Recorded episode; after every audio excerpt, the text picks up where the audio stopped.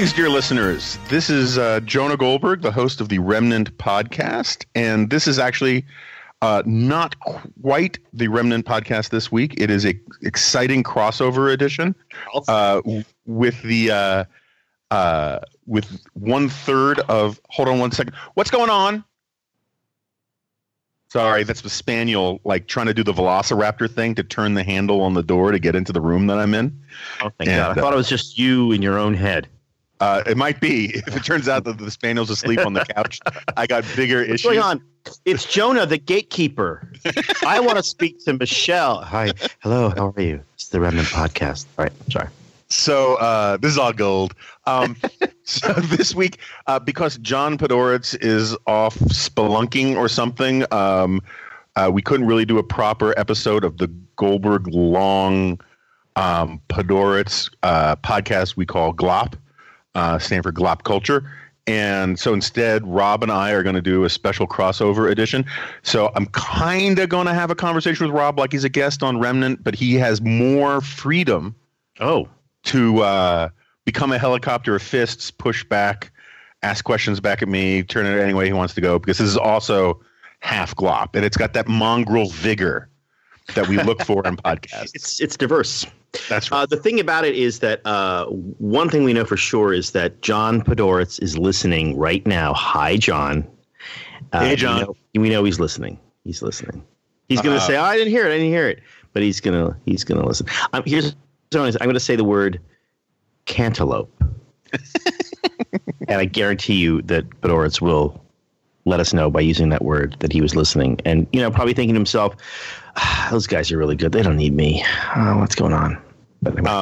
And for listeners who don't know, John Podhoretz is a really, and I say this sincerely before I delivered the part after the butt. That's decent. John really is a towering intellect and a really great guy, and very smart and almost encyclopedic in his knowledge, and weirdly resentful of his colleagues and friends at times. And he and it was really kind of sad the other day. Charles Murray was asked, "Can you name some thoughtful conservatives?" And Charles ran through a very long list, and of course he left out Pod. And you could hear from across the continental divide, sure, the blood rushing out of his ever whitening knuckles as he held his phone in an ever tighter grip. So anyway, back to this. So if those of you don't know Rob, I really don't know how much crossover there is between our audiences. I would assume it's quite a lot. Yeah, but just in case there is, there are some people who don't know who Rob Long is. Rob is the chief poobah of this thing. What is it called? It's Ricochet? Yeah, Ricochet. Oh, that's how you pronounce that. That's it. Yeah. I heard. Which is a all-conquering forum for civil-minded feedback and conversation, and as well as a major podcast network unto itself. Am I leaving anything else in your free advertising report? That's exactly right. If Charles Murray were, say, making a list of thoughtful center-right websites that have civil comments and civil conversations, and a podcast network that was early in the game and expanding rapidly, he would have to put us on that list. So let me ask you this is and so also Rob is a storied man of Hollywood. And I'm not talking about what you do in international waters, and was one of the, at a very young age, was the executive producer of Cheers, and had a writer on Cheers, and has produced many a sitcom, and we'll get to all that in a little bit. But first, about Ricochet.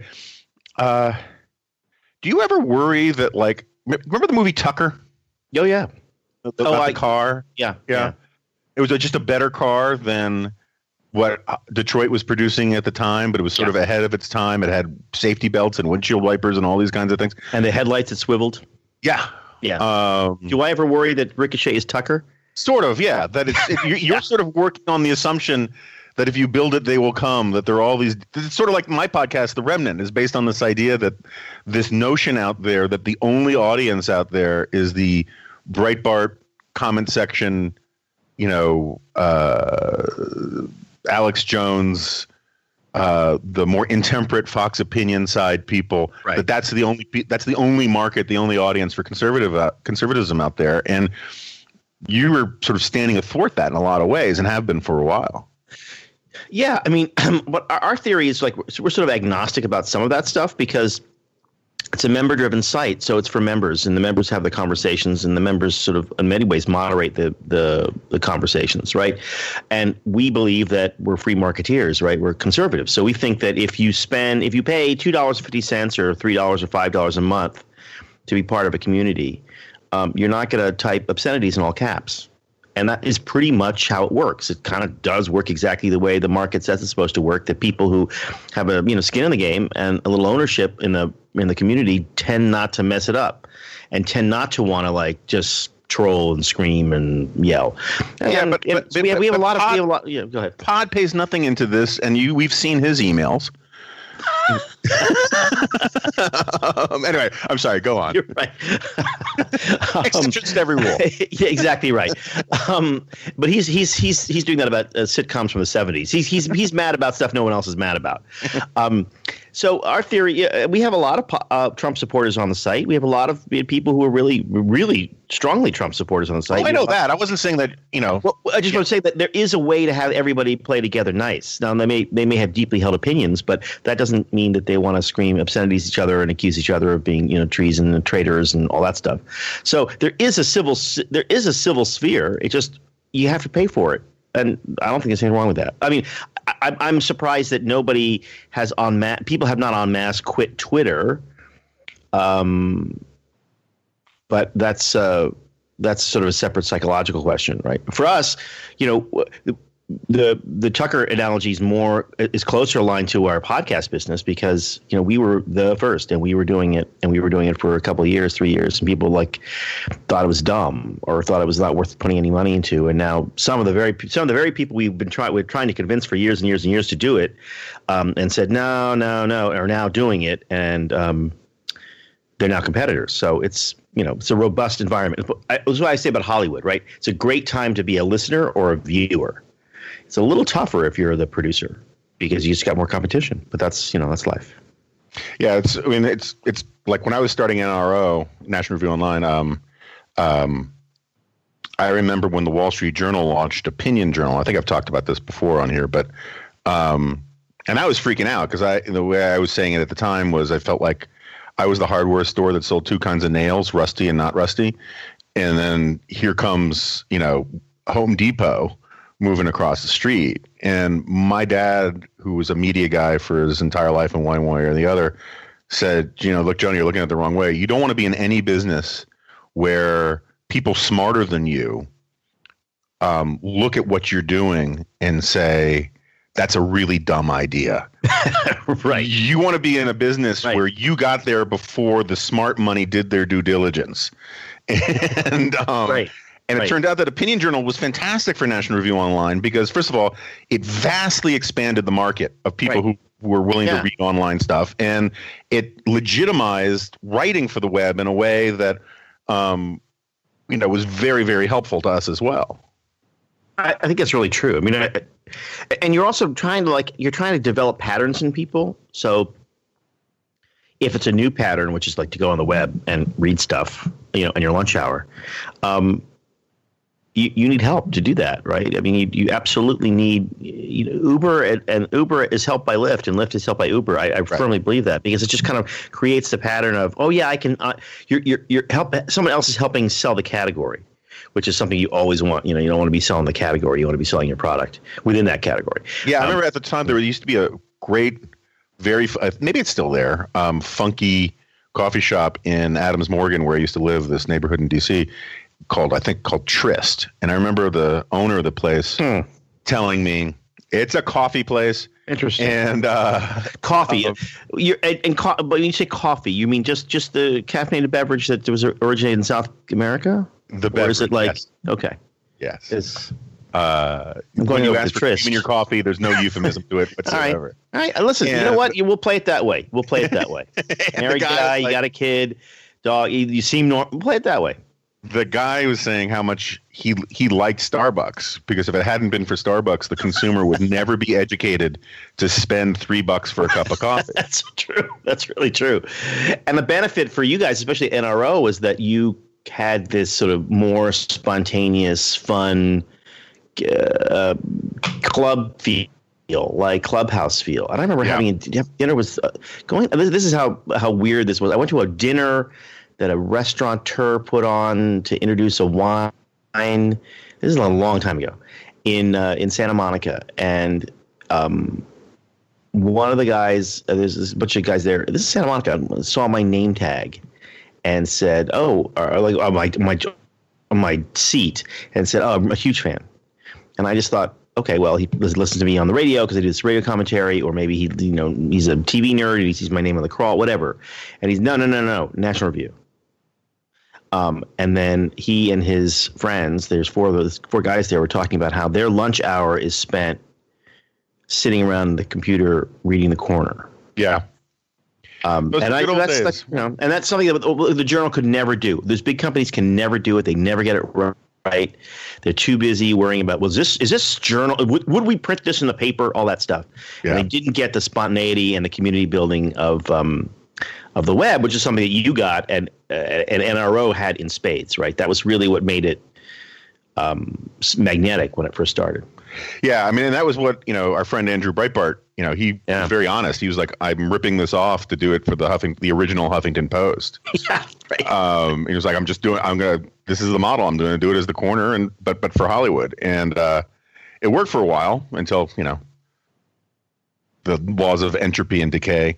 Sullivan's Law took over, which is right. Any organization that's not expressly right wing becomes left wing over time. Well, but then the great thing about it was the subversiveness of Gutfeld doing these hidden posts. Yeah, that's so weird. And the strange thing was that it was all so unlikely, the whole Huffington Post, because I remember going to a Huffington Post party and seeing Ariana, who I knew slightly, still know slightly, and I was saying, I still love your house, and she said, "Oh, that's right, yeah, you've been here before," because I think she just really become famous in show business circles, meaning she just really become liberal, and so she, in her head, she just crossed the line and never looked back. Except that there were some people like me who remembered the last time I was in this house was when you hosted David Horowitz's wedding, which is one of my favorite things ever to say, because her face kind of like went blank and like confused, and then a weird recognition, and then kind of like, she's a charming person, like kind of a smiley, "Oh yeah, I remember that, it was like a million years ago," but it wasn't. It was only a few years before, but a million years ago in a lifetime, All right, since we're on the subject of West Coast, so for readers who don't know, I am currently in Bend, Oregon, which is truly lovely. The politics and the sort of mini Leviathanness of the place are a little vexing. But vexatious, I think, right? Vexing, yeah. Vexing, yeah. Bend is vexatious. The rules are vexing because they vex me. Great podcast. I know, isn't this good? This is gold. Anyway, more vexation puns screams America. But I am.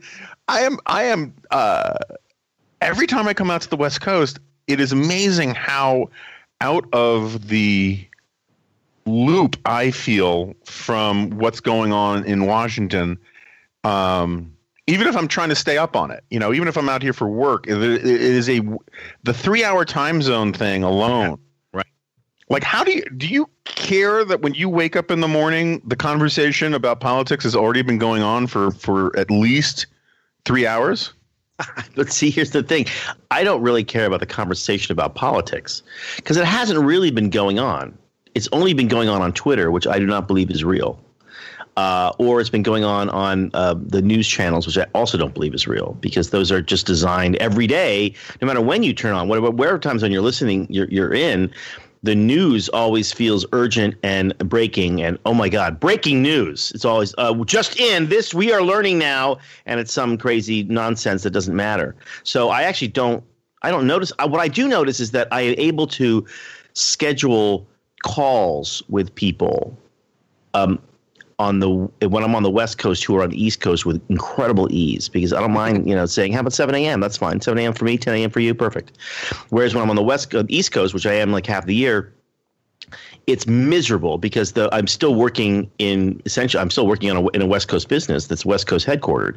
So executive people feel nothing about saying, hey, can we just have let's set the conference call for like 5:30 or 6, just end of the day. And like, well, that's 9 o'clock my time. And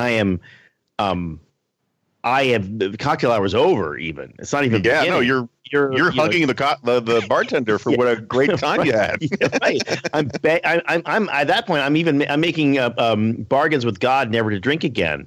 If only he'll get me home safe. So, so I don't know. So for me, for my actual life, I don't mind it. Or I should say, it's a small price to pay. But it is a good discipline. Probably for somebody who's steeped in the brew, as you know, such as yourself, to like be behind, because you'll realize that you're not actually behind. Yeah, no, I agree, and this has been very helpful for me to sort of get out of some of that stuff and have conversations with people, even relatives, about. It's amazing how little of the day-to-day Twitter stuff, the day-to-day breaking news stuff. Actually filters down to normal people of the left or the right. You know, there really is this bubble of conversation going on that makes everything feel adrenaline soaked and instantaneous. And oh, this is the next big thing. And right, you know, and since this really we're all on Twitter, that it does feel like this that there's a conversation happening that's really urgent and happening now, and that you need to jump in because your job is to sort of discuss and analyze the passing scene. But I mean, just get back to Podhoretz for a minute. I'll look at Twitter, you know, a couple times a day on my phone, and John will be tweeting something that is totally elliptical. I do not understand what he's responding to. I don't know what he's talking about. I don't know what he's referring to. There's no link. It's just that he's in the middle of a conversation, and it's not threaded, so I can't go back. It's just that John was just watching something or talking to somebody or saw something and just decided to tweet about it, as if we're all part of that same fabric of conversation. And we're not. I don't think we are, or at least I'm not. But I mean, it's not like you aren't required to stay on top of some of this stuff. You are. You're not purely a Hollywood auteur who comes out from your, you know, retirement as a cobbler in Venice. Yes, dabble in politics. It's marvelous what you little political people do. You're just up to such interesting things. There was an old lady. I forget who it was. It was like Anne. Who was the one that Fred Astaire and Anne somebody, and she was a dancer. I forget her name. She was a really super old lady. And it was revealed. This is before they sent out screeners for the Oscars. It was revealed that the members of the Academy were like these old people, and then some of them were like the Charlie's Angels, and like it was weird. It was like being a member of the Motion Picture Academy was at one point was really easy to do, and they hadn't seen any of the movies. Somebody did a poll. The LA Times did a poll of the Academy members who'd seen the movies, and it was like 5%. And this is something that, like, I think Harvey Weinstein really exploited quite well. So people were voting on movies they hadn't seen, and the people voting on the movies were always really old. And Ann Miller. And so someone said to Ann Miller, have you seen the movies? No, I haven't seen any of the movies. Are you going to vote? Oh, of course. It's so important to the young people. It's like, right? It's like, she thought it was her duty to not know anything about the movies at Silvo because the young people, it's so important to them. So, yeah, I kind of feel that way about it. Well, I'm going to try to keep up because I know the politics is so important to the young people. But I don't. I don't. I try. I try as much as I can. But some stuff I just find I don't know. Also, like, I don't think it's good for me, the anger, right? Getting angry about stuff, and I guess I'm too easily angered about. I mean, this is something we should talk about if you want. I mean, I know it's your podcast, but it is impossible for me not to fall very quickly into the thing that you hate, which is whataboutism. Mm-hmm. And I've had a hard time with it because I really do feel. I mean, I was sitting at dinner a few days ago with a writer, with Andrew Klavan. Andrew Klavan, who's a great writer, wonderful mystery writer, conservative guy. One of the sweetest guys around, a really lovely man. One of the nicest guys around. It's incredibly funny. I mean, he can make me laugh. Like, there aren't that many people. He's a very funny guy. And he's basically, he's a Trump agnostic in that sense that he thinks that Trump is a piece of shit. Can you say that on this? A horrible person. But I don't know. He's doing the right. He's doing the good stuff. So what am I going to say, right? And my other friend is a producing partner of mine who's on the left, and I'm sort of in the middle. But when I'm talking to I'm literally at the middle of the table when I'm talking to my friend who's more of a Democrat. I'm furious about the way they have treated conservatives, Republicans, and in the media forever. I'm furious about the double standard. It makes me crazy. But then when I turn to the same dinner, in the same forkful, right? And I realize that I'm probably not the person who should be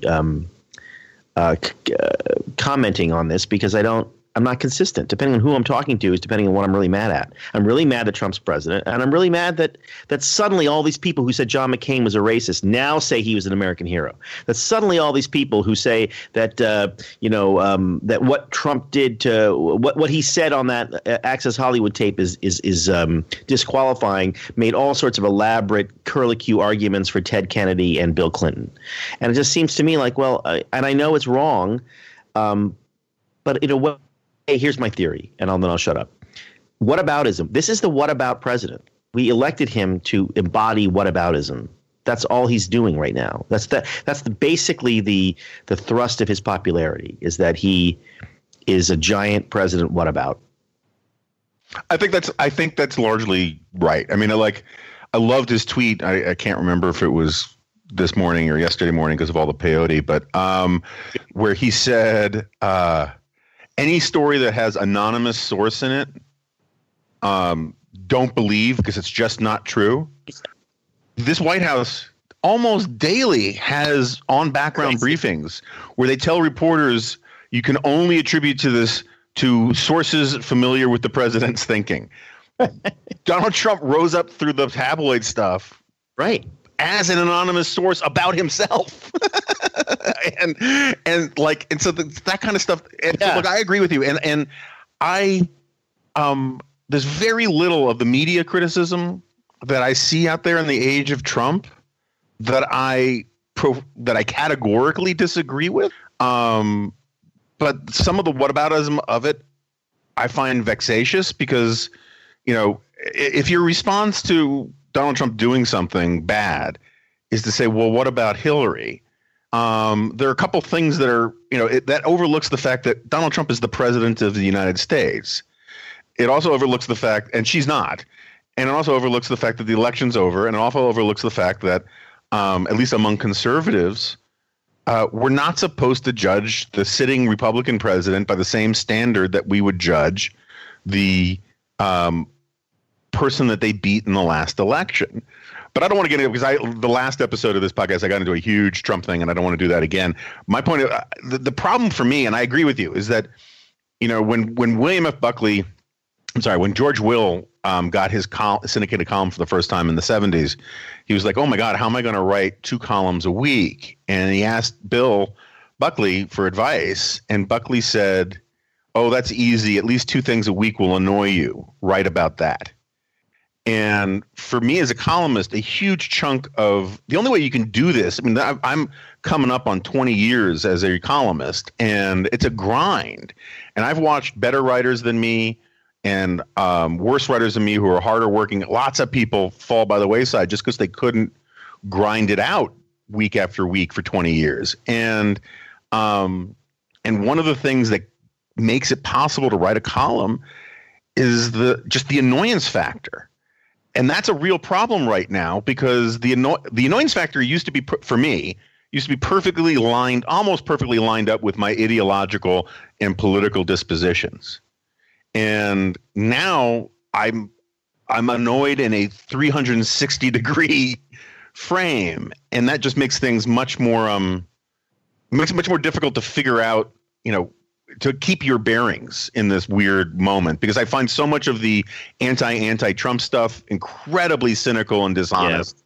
And I find so much of the whatabout stuff. And also I find it, you have to be really careful about, you know, the strange new respect problem of having liberals who, when liberals are actually, you know, like all of a sudden, if I'll say something about how crappy CNN's reporting is, all of these liberals will all of a sudden like swarm on Twitter and say, Jonah, you are better than You're going back. You're better than this. You know, you're just becoming one of them just for money. I'm sure just because you want the money. Like, what? Like, everybody always assumes that you're selling out.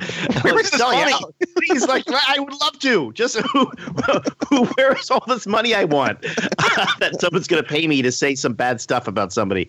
It's like you're selling out. I get that. It's to me the – I don't know. Having lived here for so long, I mean, I do remember having people have been saying this to me for almost 30 years. I mean, I've been working in show business for 28 years, right? So for at least 28 of those, I've been for 27 of those, at least have been a known moderate Republican at the very least, which here is basically a Trumpist, right? And people felt very comfortable saying things to me like, well, you know, I like you. I mean, because you're not, a Nazi, hateful Nazi, or like, I'm really surprised that like you're not. I mean, when I heard you're not a bad one, like they feel comfortable telling me that I'm not a Nazi. And that was about, George W. Bush, George H.W. Bush. Well, I think he was when he's running for his reelect. Yeah, I was working. Every single Republican. Bob Dole was a racist. Jack Kemp was they're all horrible, right? So that's religion here, and so I do have this residual anger about that, which I never really thought I did until President What About, and President What About is that's the part of me that the only part of me that I say could is grateful for this is this mess is that part, and it's not a good part, it's not a smart part. It's not the one, not the part that I'm most proud of, but I can't deny that I feel that, and I can't deny that it makes a big difference to me, even if it. I mean, here's an example. Like last 2 weekends ago, I was at a party, great friends of mine, lovely people, everyone's loads of fun, and like they know they're like, hey, we're not going to talk about Trump, right? And I said, well, we can talk about him because I probably agree with you about him, and then we're all sitting around, and someone says, well, I just want to know like where, like I'm not a big pro-Democrat partisan. I vote independent. I vote. Like, I vote for the candidate. That's what they always say, right? I vote for the candidate. But, why couldn't your party – I think your party's gone saying, they could have voted for Jeb Bush. What if they voted for Jeb Bush? That would have been great. Yeah, that would have been great. And then we would have had this horrible – Brett Kavanaugh. Right. Like, well, Brett Kavanaugh would have been – I think literally was on the list, number one list that the Bush campaign produced for potential, court appointees. What? Yeah, Brett Kavanaugh. He's a Bush, basically a moderate Republican. He's a Bush guy. I went to college with him, and he's. There was this look of stunned, and I said, "Look, because that's the thing is if Jeb Bush was president, you'd hate him too." And they're like, well, I would be really critical. Like nobody, anyway, that's a long-winded way of saying that I live in I live in Washington, D.C., basically, politically. Yeah. So let's get out of this for a second. So my sorry, was I boring you? No. I just, it's more politics, I get you. I get it. We could talk about this monkey business thing with Ron DeSantis, but it just would get, get crazy. So, what do you think? Since you brought it up, what do you think? I think so. The only reason it comes to mind is this is a perfect example of one of these things where, and I just haven't, because I haven't, had the energy to chime in. I'm supposed to be on vacation, but if I chimed in and said, guys, look, I can't stand Ron DeSantis. I think he's beclowned himself as a politician by, the way he's run for governor. But the idea that he was deliberately, an obvious, not just deliberately, but obviously dog whistling racism about his black opponent, I just think is dumb. I just think it's just not true. To me, it's a binders full of women moment where the echo chamber media sort of liberals bring to it exactly the interpretation that they want. And then they're stunned that someone they might like or think is honest would disagree, and so they would immediately assume that you're doing it to sell out. You know, here's my check for defending Ron DeSantis for monkey up or something. Right. You know? And I find that stuff so friggin' exhausting. And one of the nice things about being on break during easily two of the craziest weeks of the Trump presidency, and not having to feel like I have to blog about it or tweet about it, is you get to sort of hold your fire a little bit and post more videos of your dogs. And but yeah, no, I just I think it's dumb. Do you disagree? Do you think he went in there saying, I live in one of the most, I'm running for governor in one of the most diverse states in America. I'm really going to add votes to my column by insinuating that my black opponent is a simian. Do you think that that's what he was doing? No, I don't. I really don't. But and the logic of it is weird. It's like if you're a racist and you are trying to appeal to racists and you want racists to vote for you, you can't do better than having a black opponent. They're done. You don't need a dog whistle. Right. If you're a white supremacist or a racist in Florida, you're going to vote for him. You're not going to vote for the other guy. That's done. That is a base that you do not need to even touch because they're already there, right? So I don't think it. I think what he wanted to say was we shouldn't monkey around, and maybe there's a part of his brain that said don't use that word, and what he really wanted to say is we shouldn't f this up, right? And he got all confused and bollocksed up in his head because he's, second-rate politician, basically. And we're living in a world where that is not, you don't get the benefit of the doubt because it's like already everyone has decided to. It's funny because the dog whistle is really to the other side because it's a subtle signal that they're picking up that suggests that he is deep in his subconscious brain, deeply, deeply racist, and that this is a Freudian slip, right? That is revealing something about him. That's the dog whistle, but racists don't need it because he's running against an African American. So they've already decided. But this gets to the what about us stage, right? I mean, so I wrote a piece about this for around the 2012 convention where, I may be getting the quote slightly wrong, but I am not making this up, where MSNBC got an advance copy of Mitch McConnell's speech. And Mitch McConnell went on gave a completely banal sort of Chamber of Commerce joke about Barack Obama playing too much golf. And that, I guess it was, I can't remember who the interviewer was. He was the guy who had an accent. I think he was of Indian descent or something. He used to be on CNN International or something. Yeah, I don't. Anyway, so I don't know because I don't see color like that. I understand that. Yeah. Well, the only reason I remember is because I celebrate diversity so much, unlike you, that I was so happy to see that they were, making a network look like America.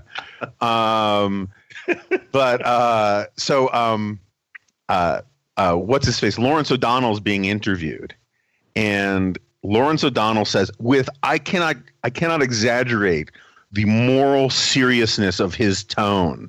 It's kind of like when someone is incredibly morally serious to you, and it is so pathetic that all you want to do is take a feather and tickle their nose and make fun of them about it, right? And he's like, what Mitch McConnell is doing here is the class?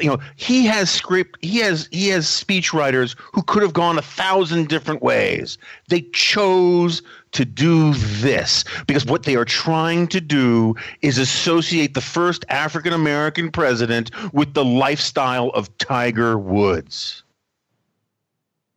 And this was in the middle. Yeah, no. It was maybe worse than the way I'm describing it. It was not better than the way I'm describing it. and they go on about how the interviewer who is helping make America look like America pushed back a little and said, "Really? Do you really think that was the intended message?" And he goes, "Oh, these people are masters of the racist dog whistle." Blah blah blah, goes on and on about it, and the interviewer just goes, "Wow," and the interview ends. And they've been doing this stuff for a really, really long time, and it's very hard to parse. because it's weird. It's like, remember when Mitt Romney spoke to the NAACP, and all of a sudden that was, and he referred, and he said to the audience, you know, was reaching out to them, Obamacare hasn't been great, you know, for African Americans or something like that. And this was seen as the equivalent of a cross burning, right? Places like the Huffington Post, right? And so to me, this is nothing new. I just find it all so pathetic. The only thing that makes it interesting is trying to gauge how sincere it is among liberals, and I think the sincerity makes it more interesting. Yeah, but no less stupid. No, but well, actually, kind of more stupid because it's sincere. But yeah, I think. Yeah, it's just especially the way that language has now been the formal language has now been turned into this kind of 19th century formal social event, you know, where people had to say certain things and bring visiting cards and fold down the corner in just the right way, or they'd be written out of society. I mean, I was, you know, just talking to other people. It's like, well, you know, this movie out is doing really, really well. Crazy Rich Asians, best-selling book. They turned it into a movie. It's all Asians. Almost 100% Asians in that movie. It's a romantic comedy that is set in Singapore, and everybody's Asian, and it's called Crazy Rich Asians. And and someone said, you know, it's just great because it's diverse. No, that's I got. It's not diverse. I got in trouble on this on Twitter. Fox News of all people said, you know, movie with diverse cast wins, you know, at the box office. And I was like, wait a second, no. It's the opposite of diverse. But also, that doesn't matter. That doesn't mean anything. I don't think that's a problem. I don't either. We have to lie about it. It did huge. And by the way, the first week, this is a classic way to release a picture like this, right? It did great in San Francisco and in Los Angeles and in New York its first week. And it was predominantly 100% Asian. That is a huge Asian audience went to go see that. And they went to go see it because they'd never seen a movie with Asians in it before. And there were a lot of people writing I read some wonderful moving things. People were tweeting about it.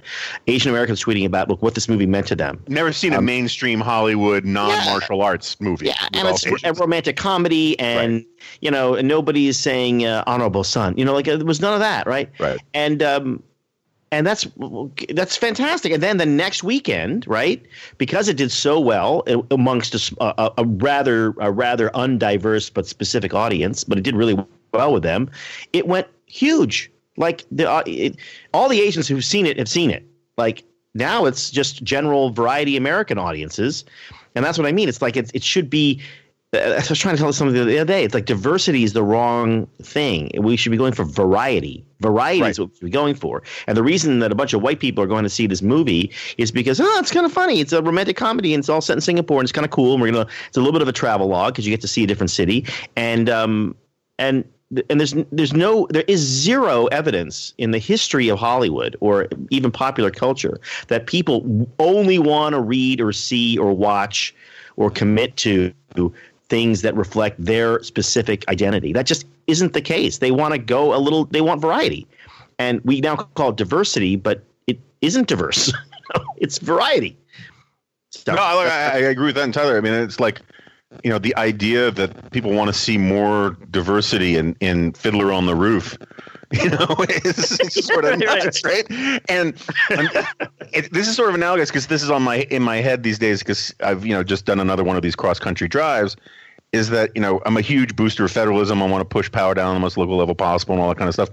And whenever I talk to college kids about this stuff, I'm like, look, you know, diversity is fine. Diversity is good. You know, by all means, let's have a rich cross-section of people from different ethnic and racial and gender, all that kind of stuff. That's all fine on a college campus or on, you know, on nightly news broadcasts or on mastheads. That's all, you know, fine. We can have those arguments.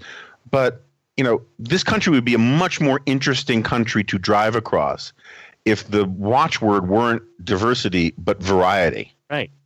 You know, and so some towns would be, yeah, okay, they're all white. Who cares? I mean, as long as it's not by law, right? You know, you can't say black people can't come here or Asian people can't come here. But, you know, there are a lot of all white towns in this country already. Some of them are very Christian. Some of them are not. What's wrong? You know, historically black colleges aren't intensely diverse. But they do add to variety. Yeah. And I mean, I have two real life examples for that. One, I spent last weekend in Florence, Alabama. And Florence, Alabama is in the middle of nowhere, basically. It's about an hour and a half, maybe 2 hours south of Nashville, just over the Tennessee border in where Muscle Shoals is. So if you're a music fan, that's where Muscle Shoals is. That's where the recording studio is. That's where the famous recording studio is. It's kind of a music town in a lot of ways. And it's put on as a week. Kind of crazy weekend put on by this designer, Billy Reed, who's this wonderful guy, and he's a friend of mine. He grew up in Louisiana, and now his headquarters is in Florence, Alabama, where his wife grew up, and he's raising his family there. But he's like a fancy clothing designer. He's got like fancy boutiques in New York and places like that. He has a fashion week thing, and people walk him down the runway, and he does. He's got one of these Cody Awards. He's a big deal, right? But he's a hometown kind of guy, and he throws this thing he calls the Shindig, and he invites all the. He's a music nut, so he invites all these music acts to come and play live and like in little venues, and you kind of go and eat and drink yourself silly and listen to great music. And half of the there's a part of the people who are there are from Florence and just like Billy, and then some people who are there are like me who like know him through other channels. Like Southern Foodways and things. And then there's a whole bunch of people there who are in Florence, Alabama, who are from New York City in the fashion business. And when they're walking up and down the street, it's hilarious because they have come down to this place expecting all sorts of craziness. And instead, what they're getting is small town America where people are kind of cool. And, there's no Confederate flags. You don't see any of that. And it's in Alabama, so you could see that, but you don't see it. And then the second thing I'd say is, like, if you're ever driving through Iowa and you drive through a little town called Fairfield, Iowa. Fairfield, Iowa is the headquarters of the Transcendental Meditation movement. Huh. And it's entirely kind of run by the people who run the it's a nonprofit, but it's the Transcendental Meditation thing. And they're like you go there, and it's not the Moonies or anything. They're not like in a cult. They just practice transcendental meditation twice a day, 20 minutes in the morning, 20 minutes in the afternoon, something that I do. And they do it, and it's like there are all sorts of variety religions, but they have this one thing in common. And they marry their cousins. Oh yeah, they marry multiple cousins because you can be married to many cousins, and they meditate. And so I met one, it's years ago. What got me interested in this, I didn't really follow through until recently, but I met the guy who is the golf coach at the high school in Fairfield, Iowa. Nice. And he practices TM, and all of the kids on his team practice TM, and they win like all the multi-state tournaments all the time. And so other parents from surrounding communities who think maybe that this is some kind of weird little cult. They don't really get it. They don't really like it, but they know that he's winning, whatever he's doing, that he's really a winning coach. So he has a big business in private lessons of kids from the area who come and, they think he's going to, first teach them how to swing a golf club. But really what he first does is teach them how to sit quietly and stare at the ball. and he's really, really popular in Fairfield, Iowa, and in the surrounding counties and towns because he wins. His students really do really well, and I don't know. That's just a variety, right? It's kind of cool. Yeah. Look, when you go to New Orleans, do you want Creole Cajun, New Orleans jazz, or do you want there to be some sort of cultural mandate that there be more Schubert? And more, pickled herring. I mean, it just seems to me, the people, this is one thing that just drives me, the cognitive dissonance of people who have bumper stickers that say, keep Austin weird.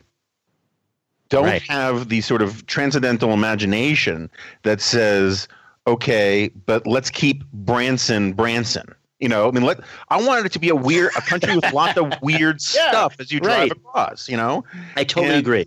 And that gives you more, it gives you more opportunities to find the institutions that are the communities that are appealing to you. When you have this sort of homogenized, every town has the same kind of malls, every town has the same kind of culture.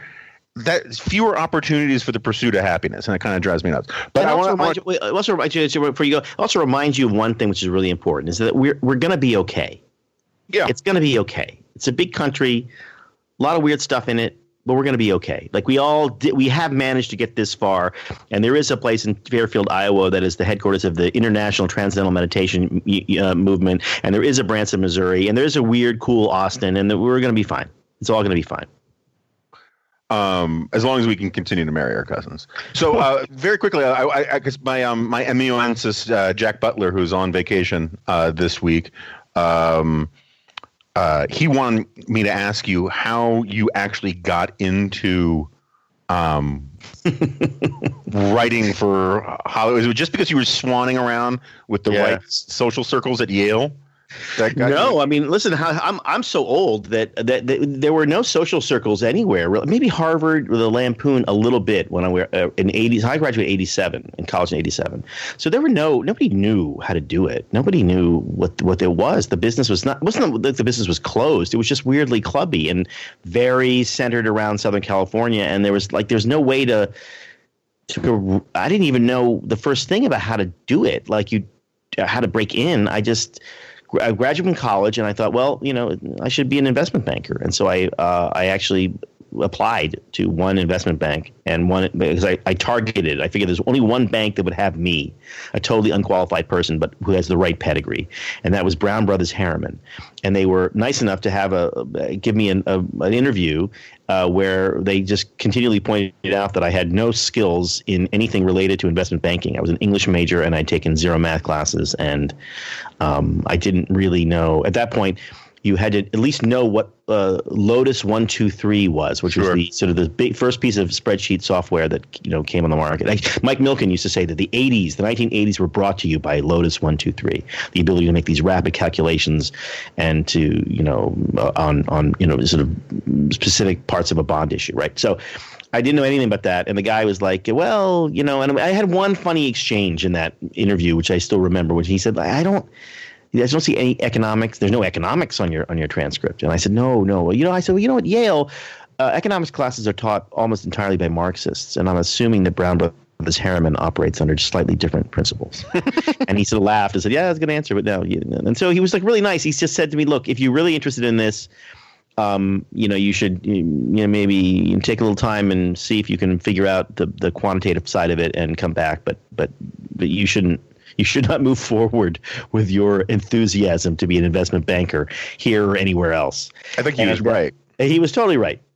Of course, in October of 1987, there was the huge crash. So all my fancy friends were like looking for work. But so then what I really want to do is I wanted to write funny little stuff and written a couple plays in college. So my playwriting teacher at Yale said, you should just go to L.A., you should go to film school. So I did. I'm glad he didn't say you should get an apartment in Budapest. I would have done that. But he said, go to L.A. So I went to UCLA Film School, and I just hung out for a year writing. It was so easy, man. Oh, it's the best.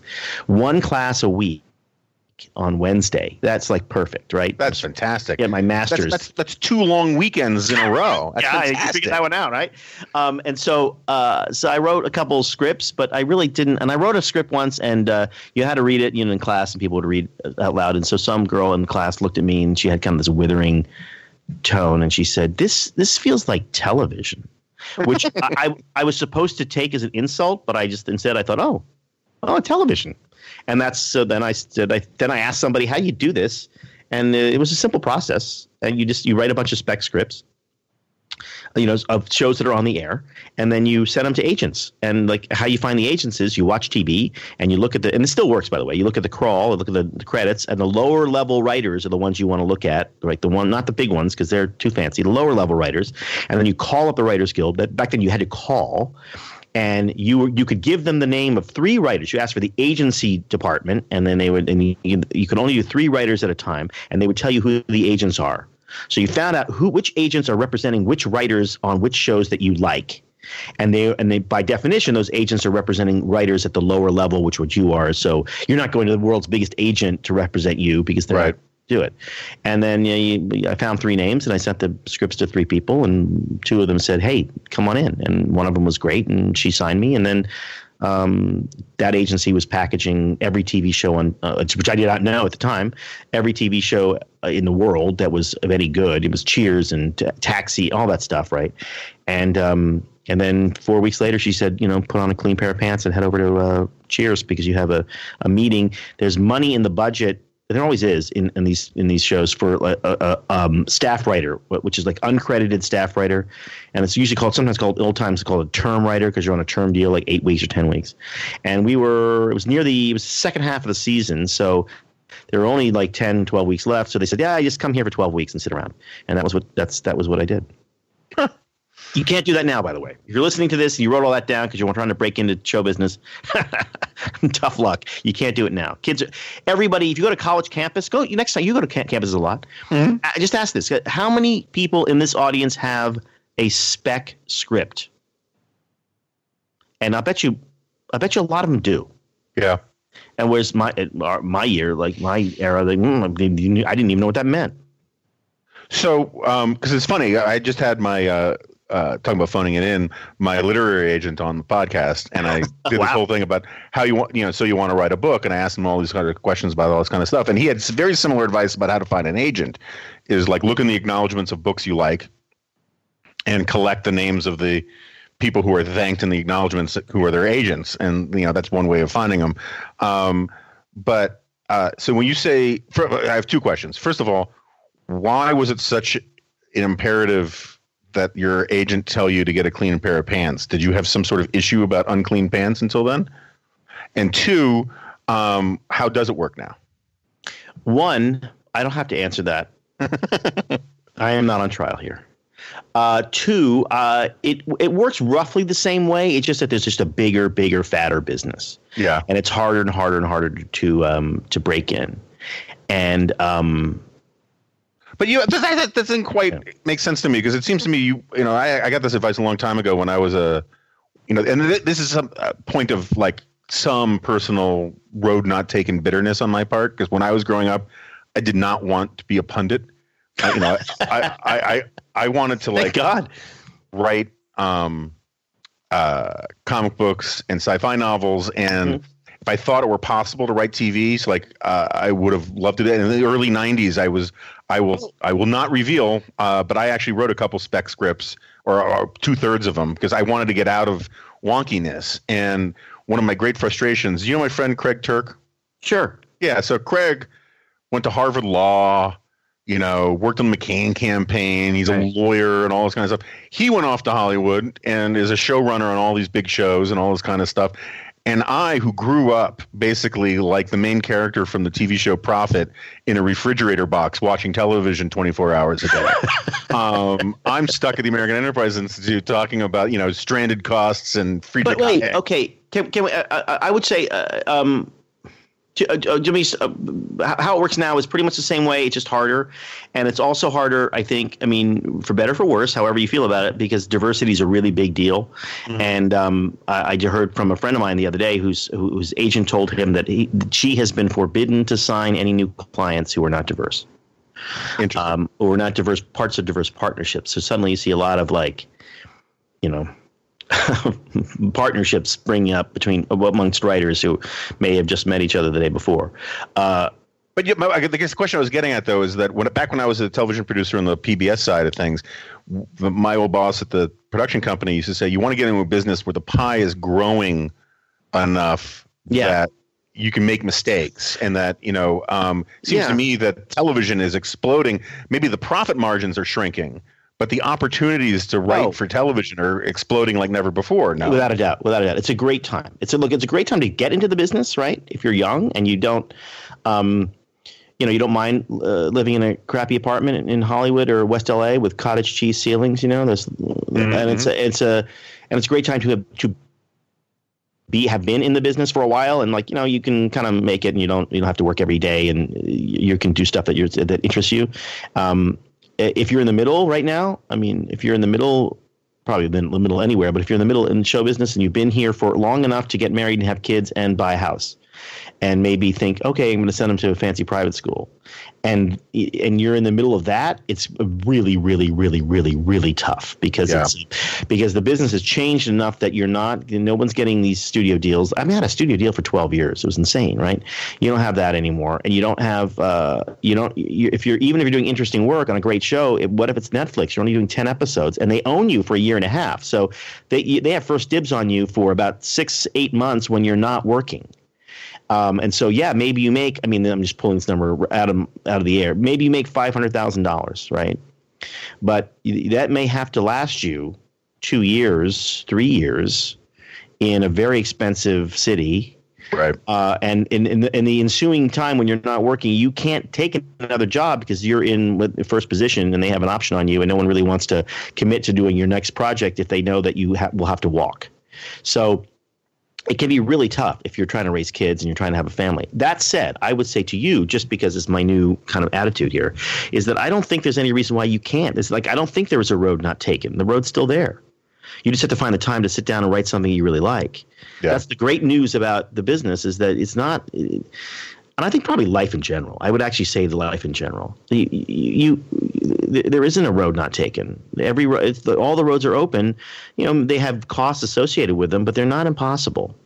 And if it's not – I mean, I know people who don't want to – like people who like, well, I don't want to give them my – I know. I'm talking to a guy right now. He's got a great idea. He's put a lot of effort and time into it, and he's a very, very, very, very successful venture capitalist on the East Coast. And his problem is he doesn't want to give that up. But he doesn't want to do it, but he doesn't want to give it up. Right. But he doesn't want to do it. So what he really doesn't want to give up is not, I love my job coming in and listening to pitches on the next app. What he really doesn't want to give up is, I love my car and my house, and I love the fact that I can go and spend 3 months on the Cape. And what he likes is his life. And yeah, I mean, I don't have it that well. I mean, I know that's those the circles you travel in, but well, I don't really know how you people live, but you know, but this is a point, and I've made it on this podcast a bunch of times, is that I have to give talks to like interns and and young staffers at AI or elsewhere all the time. And one of the things I always try to tell them is the great thing about being young is you can be entrepreneurial with your time. Yeah. Right. I mean, like you could afford. I mean, you had nothing, so you went to LA. Yeah. And what were you risking? Nothing. I was risking the years when I was 22 and 23. Right, that was right. It. And who cares? It's like New York City. New York City is a wonderful place to live if you're young and poor and older and rich. Anything in the middle is rough. And so for me, like I have quite a few fiction ideas that I want to pursue at some point.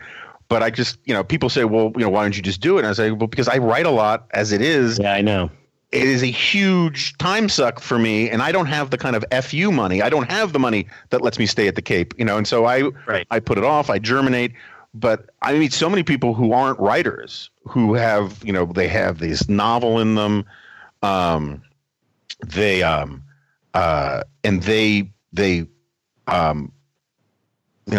constantly talk about how they want to be a writer. And the thing I always tell them is, well, here's the one thing I know that unites all writers. They write. Right. If all you do is talk about how you want to be a writer, you're not a writer, right? You can say, well, I fancy myself a writer. I do, but unless you're writing, I'm not saying published. I'm saying write. Just sitting there and putting in the time. Yeah, and it's funny. I met this wonderful, wonderful man who gave me a drive to the airport from a venue when the car service didn't show up in Southern California a few months ago. And he was, and I really don't want to sound like I'm making fun of him, because he was a wonderful, sweet guy, sort of like the kind of guy who is the backbone of this country, kind of thing. I loved him, but he was a very successful guy from the rug business, the carpeting business, and he.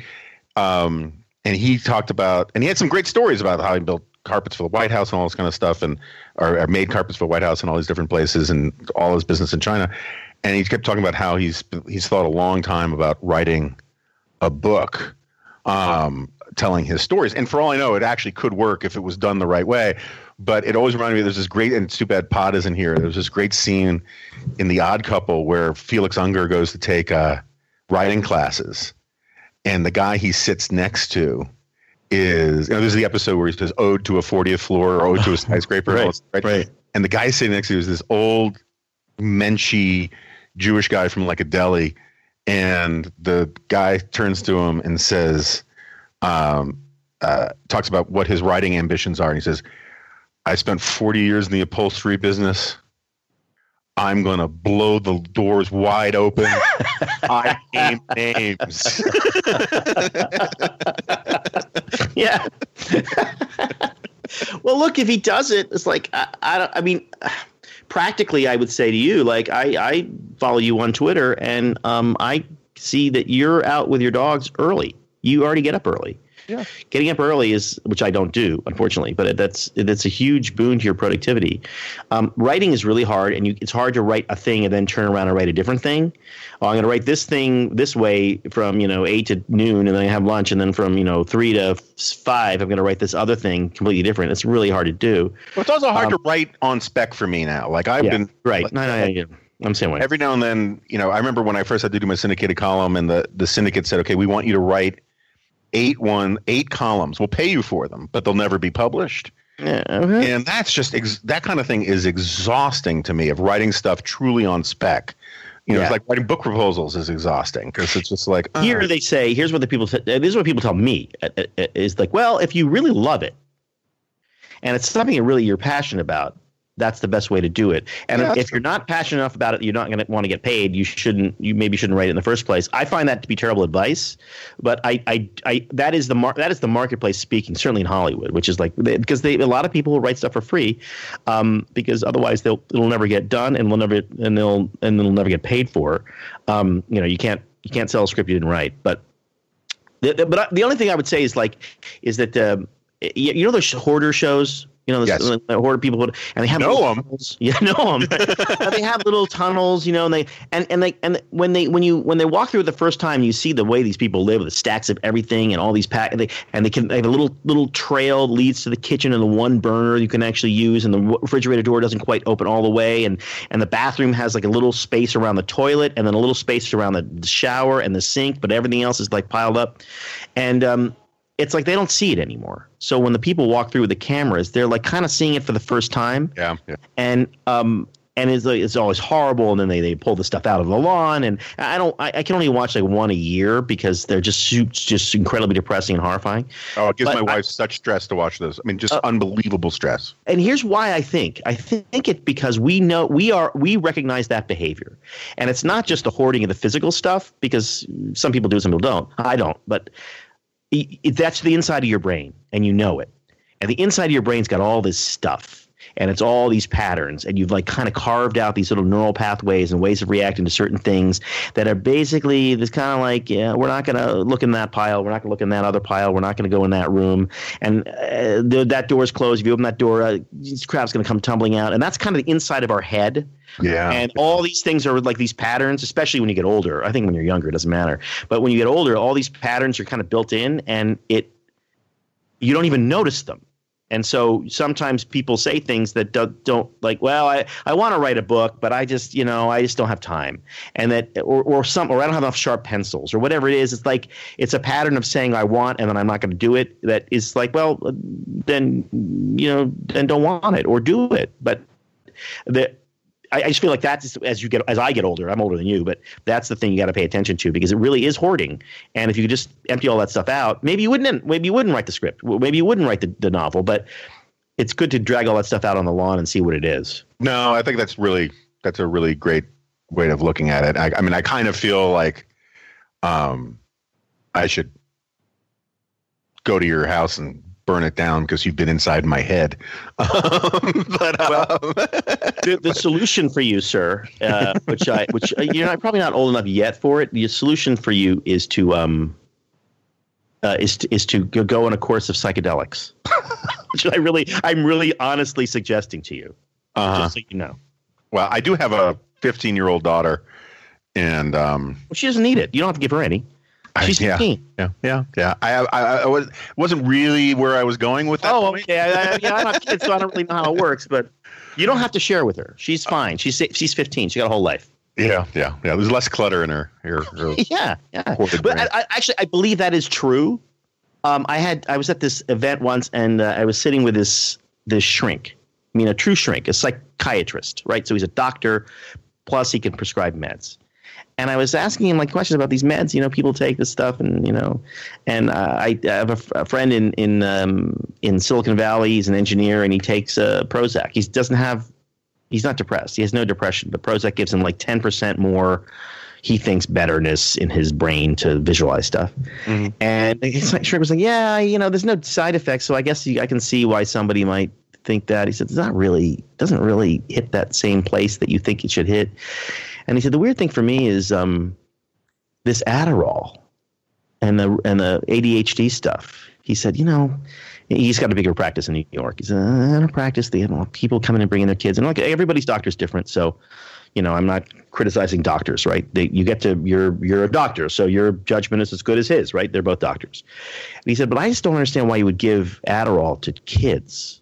They don't have to earn. That's a really good point. Like, it's okay if they don't, like, they're kids. Like, they're going to figure it out. And if they can't pay attention, then they got to sit still and they got to learn all those things they have to learn. But it's not like, oh, man, I got to get up and do this. I got to do this because if I don't do this, we lose the house. I just don't have the energy, the focus to do it anymore. Like, that guy needs Adderall. Like, that's fair. Yeah. And he was like, it was really interesting to hear him say it. And I feel the same way about psychedelics. Kids so it's funny. I am, and you can imagine why this is acutely on my mind, having being on a 6,000-mile road trip. Yeah. But I think boredom is one of these wildly underappreciated, important parts of adolescence. Yeah, because it forces your brain to entertain itself, to find new connections, you know, just sort of like, I guess, like Transcendental Meditation, that thing of, my God, this drive is going on forever, and leaning your forehead against the window and just staring off blankly into space with that kill me now look.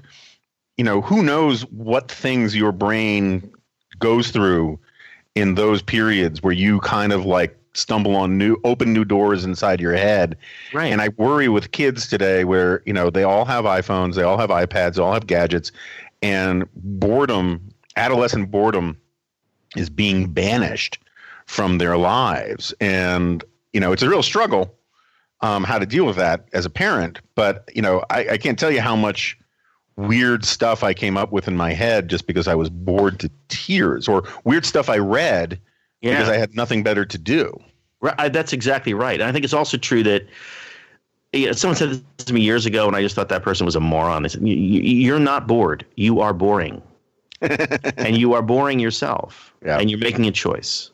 Because your brain is like incredibly, infinitely interesting. It has a million different thoughts in it all the time.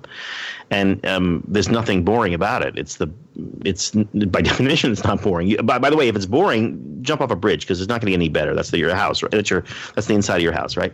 And then the second thing I would say is that I have discovered that, right? That's one of the things. You reach for the phone. You know, I have my phone in my left hand all the time. And whenever there's a which thought, which is weird because you're right-handed. Exactly. Whenever there's a weird a thought or a thing that seems to be leading me to something else, even if it's something else productive, I'll just sort of like instantly try to distract myself with the phone, like break this chain, because this feels like hard work.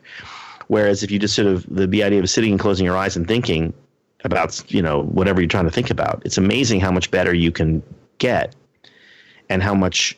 How many resources you have inside your brain that you just don't think you do. And that's a hard thing about kids, because you, like, how do you explain to somebody who's 15 that no, you don't understand, you are making the choice to be bored, you are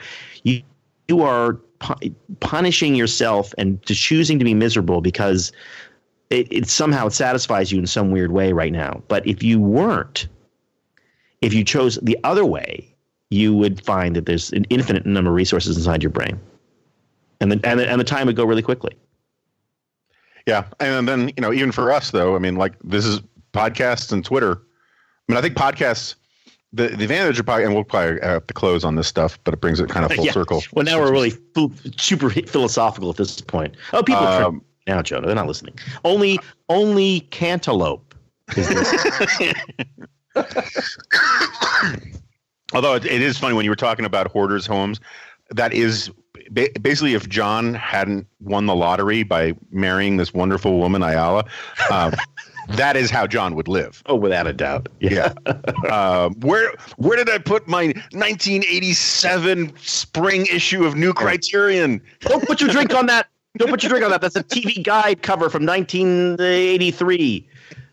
The one with my two dads on it. Don't put your But podcasting. You know, I agree with you that one of the reasons why it's this is the golden age of podcasting, which is kind of a silly thing to say because it's bronze age, right? Because it just started. But is that I think the people who that cable television is so stimulus focused rather than conversation or, you know, it's sort of, it's stimulus or emotional, and not conversational or intellectual. And I think, but it's like, you can't be bored if you know about podcasts now and you are remotely intellectually curious, whether you like this podcast or one of the many other fine podcasts at Ricochet.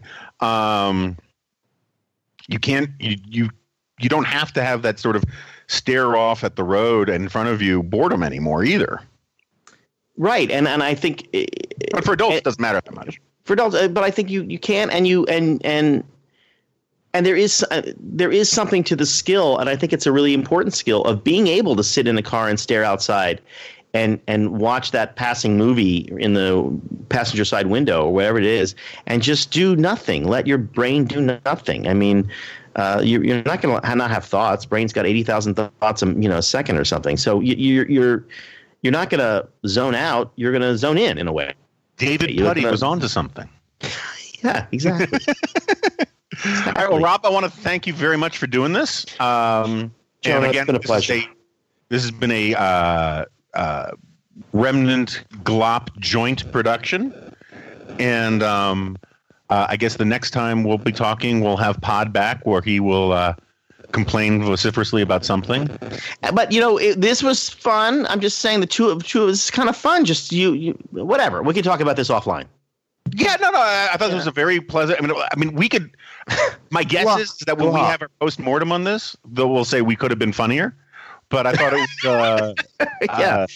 Yeah. But it was a good conversation. Yeah. Hey, listen, for free. You pay us. We'll be funny. That's right. And before we go, I just want to say, it's now 3 times. Cantaloupe. Let's see if he got to the third. Okay. No, for the third, to test the third, you have to say apricot.